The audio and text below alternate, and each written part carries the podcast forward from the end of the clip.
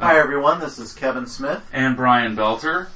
Today we uh, kind of shrunk our roundtable down back to a, a group of three. Our very special guest today, Hey, it's Liz again. yep, my sister Liz joining us once again. Today we're going to be reading from chapter 24. Then he said to Moses, Come up to the Lord, you and Aaron, Nadab and Abihu, and seventy of the elders of Israel, and worship from afar. Moses alone shall come near to the Lord, but the others shall not come near, and the people shall not come up with him. Moses came and told the people all the words of the Lord and all the rules. And all the people answered with one voice and said, All the words that the Lord has spoken, we will do. And Moses wrote down all the words of the Lord. He rose early in the morning and built an altar at the foot of the mountain and twelve pillars according to the twelve tribes of Israel. And he sent young men of the people of Israel who offered burnt offerings and sacrificed peace offerings of oxen to the Lord. And Moses took half of the blood and put it in basins, and half of the blood he threw against the altar. Then he took the book of the covenant and read it in the hearing of the people. And they said, All that the Lord has spoken we will do, and we will be obedient. And Moses took the blood and threw it on the people, and said, Behold, the blood of the covenant that the Lord has made with you in accordance with all these words. Then Moses and Aaron, Nadab and Abihu, and seventy of the elders of Israel went up, and they saw the God of Israel. There was under his feet, as it were, a pavement of sapphire stone, like the very heaven for clearness. And he did not lay his hand on the chief men of the people of Israel. They beheld God and ate and drank. The Lord said to Moses, Come up to me on the mountain and wait there, that I may give you the tablets of stone with the law and the commandments, which I have written for their instruction. So Moses rose with his assistant Joshua, and Moses went up into the mountain of God. And he said to the elders, Wait here for us until we return to you. And behold, Aaron and Hur are with you. Whoever has a dispute, let him go to them. Then Moses went up on the mountain, and the cloud covered the mountain. The glory of the Lord dwelt on Mount Sinai, and the cloud covered it six days. And on the seventh day he called Moses out of the midst of the cloud. Now the appearance of the glory of the Lord was like a devouring fire on the top of the mountain, in the sight of the people of Israel. Moses entered the cloud and went up on the mountain, and Moses was on the mountain forty days and forty nights. Well, thanks, Kevin, uh, once again for a good reading of there, chapter 24.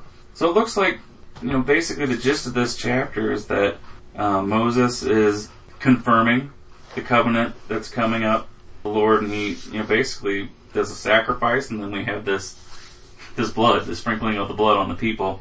And I, I'm, I'm assuming, I mean, I'm not, you know, an ancient uh, Israelite scholar or anything, but I'm assuming that sprinkling of the blood signifies, you know, some kind of Well, they seal, just like we saw with the blood back in uh, in Egypt with the, the Passover. And Well, you notice he he spreads the blood on the altar, saves some in a basin, and then he spreads the blood on the people. So it, there's a connection between the people and the altar. mm, So I think that that is the s- symbolic nature of the covenant between uh, the Israelites and God at that point.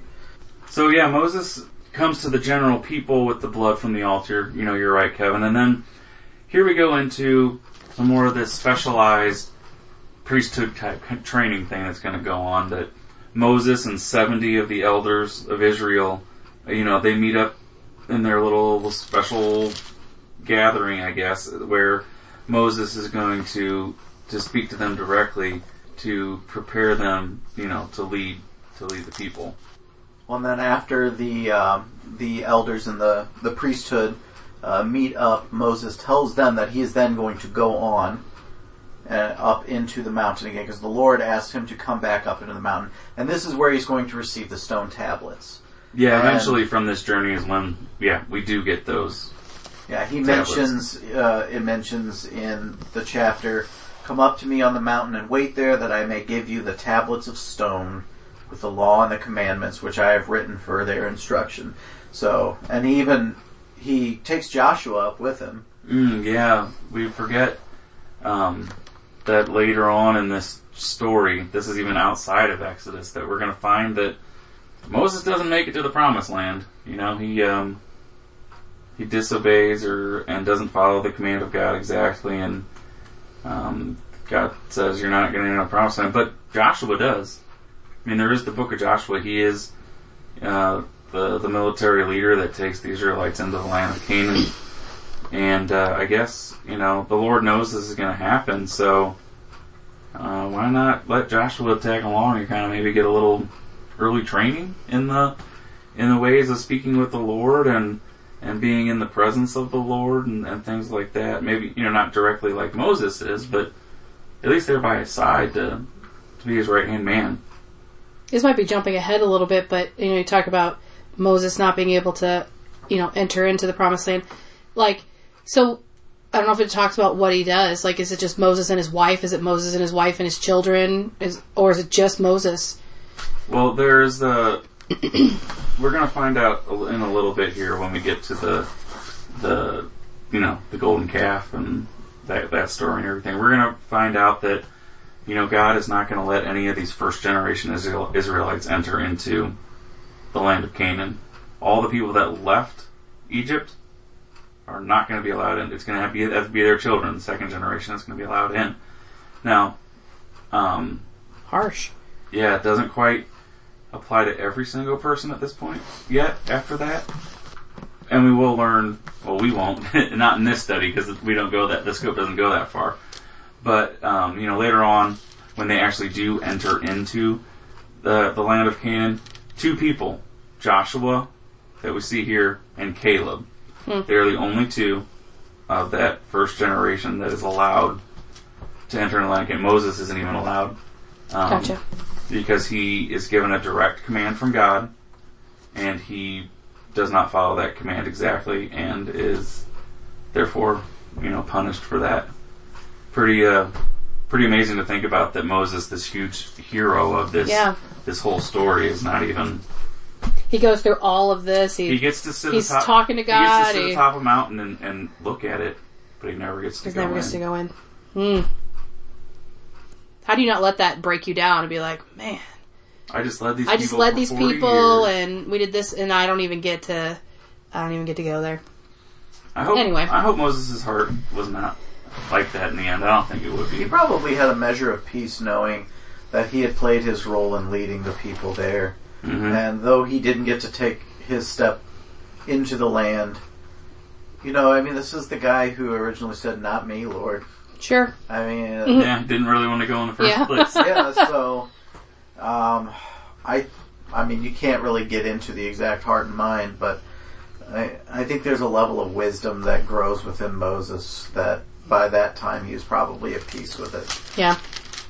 Well, and also, it's not like they were just gonna, oh, we're gonna step over this line and we're gonna be in the Right. land and here it is, it's empty, and look, let's plant some, let's plant some grain and eat some honey and there's the milk flowing on the ground, or, you know, like it, no, they had to go in and fight. They had to go kick people out and go to war. So it's not, you know, all, uh, all hunky dory there, just walking right into Canaan. But, uh, I think we're kind of getting off topic Yeah, of sorry. our, uh, I didn't mean to. of our study here a little bit. That's fine. I mean, it's all part of the, the whole story, so it's a good thing to talk about. So towards the end of this, we do get that uh, Moses, Joshua, and maybe Aaron are up on that mountain. Well, Aaron stays behind with Hur. Oh, Yeah, Aaron that's right. has- Aaron does stay behind. Thank you.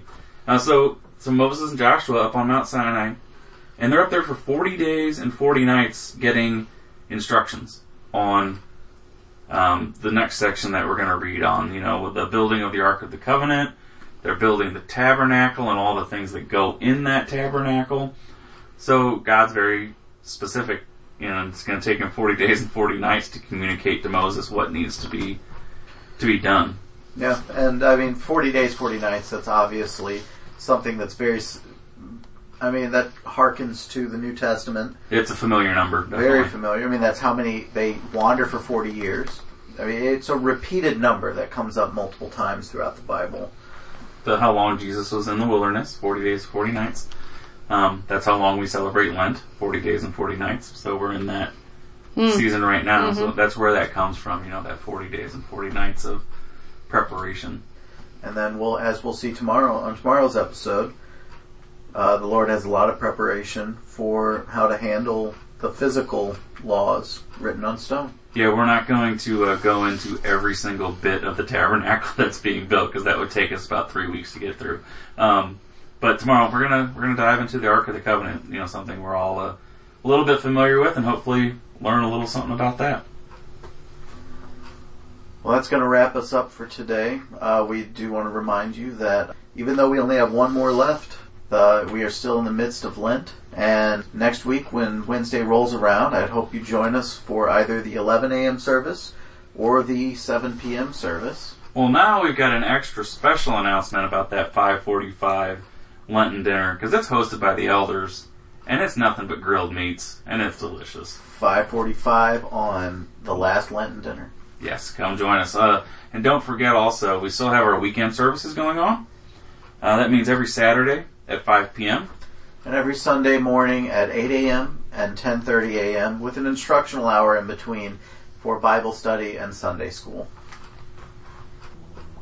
And as we end today's podcast, I would ask that we all bow our heads in prayer.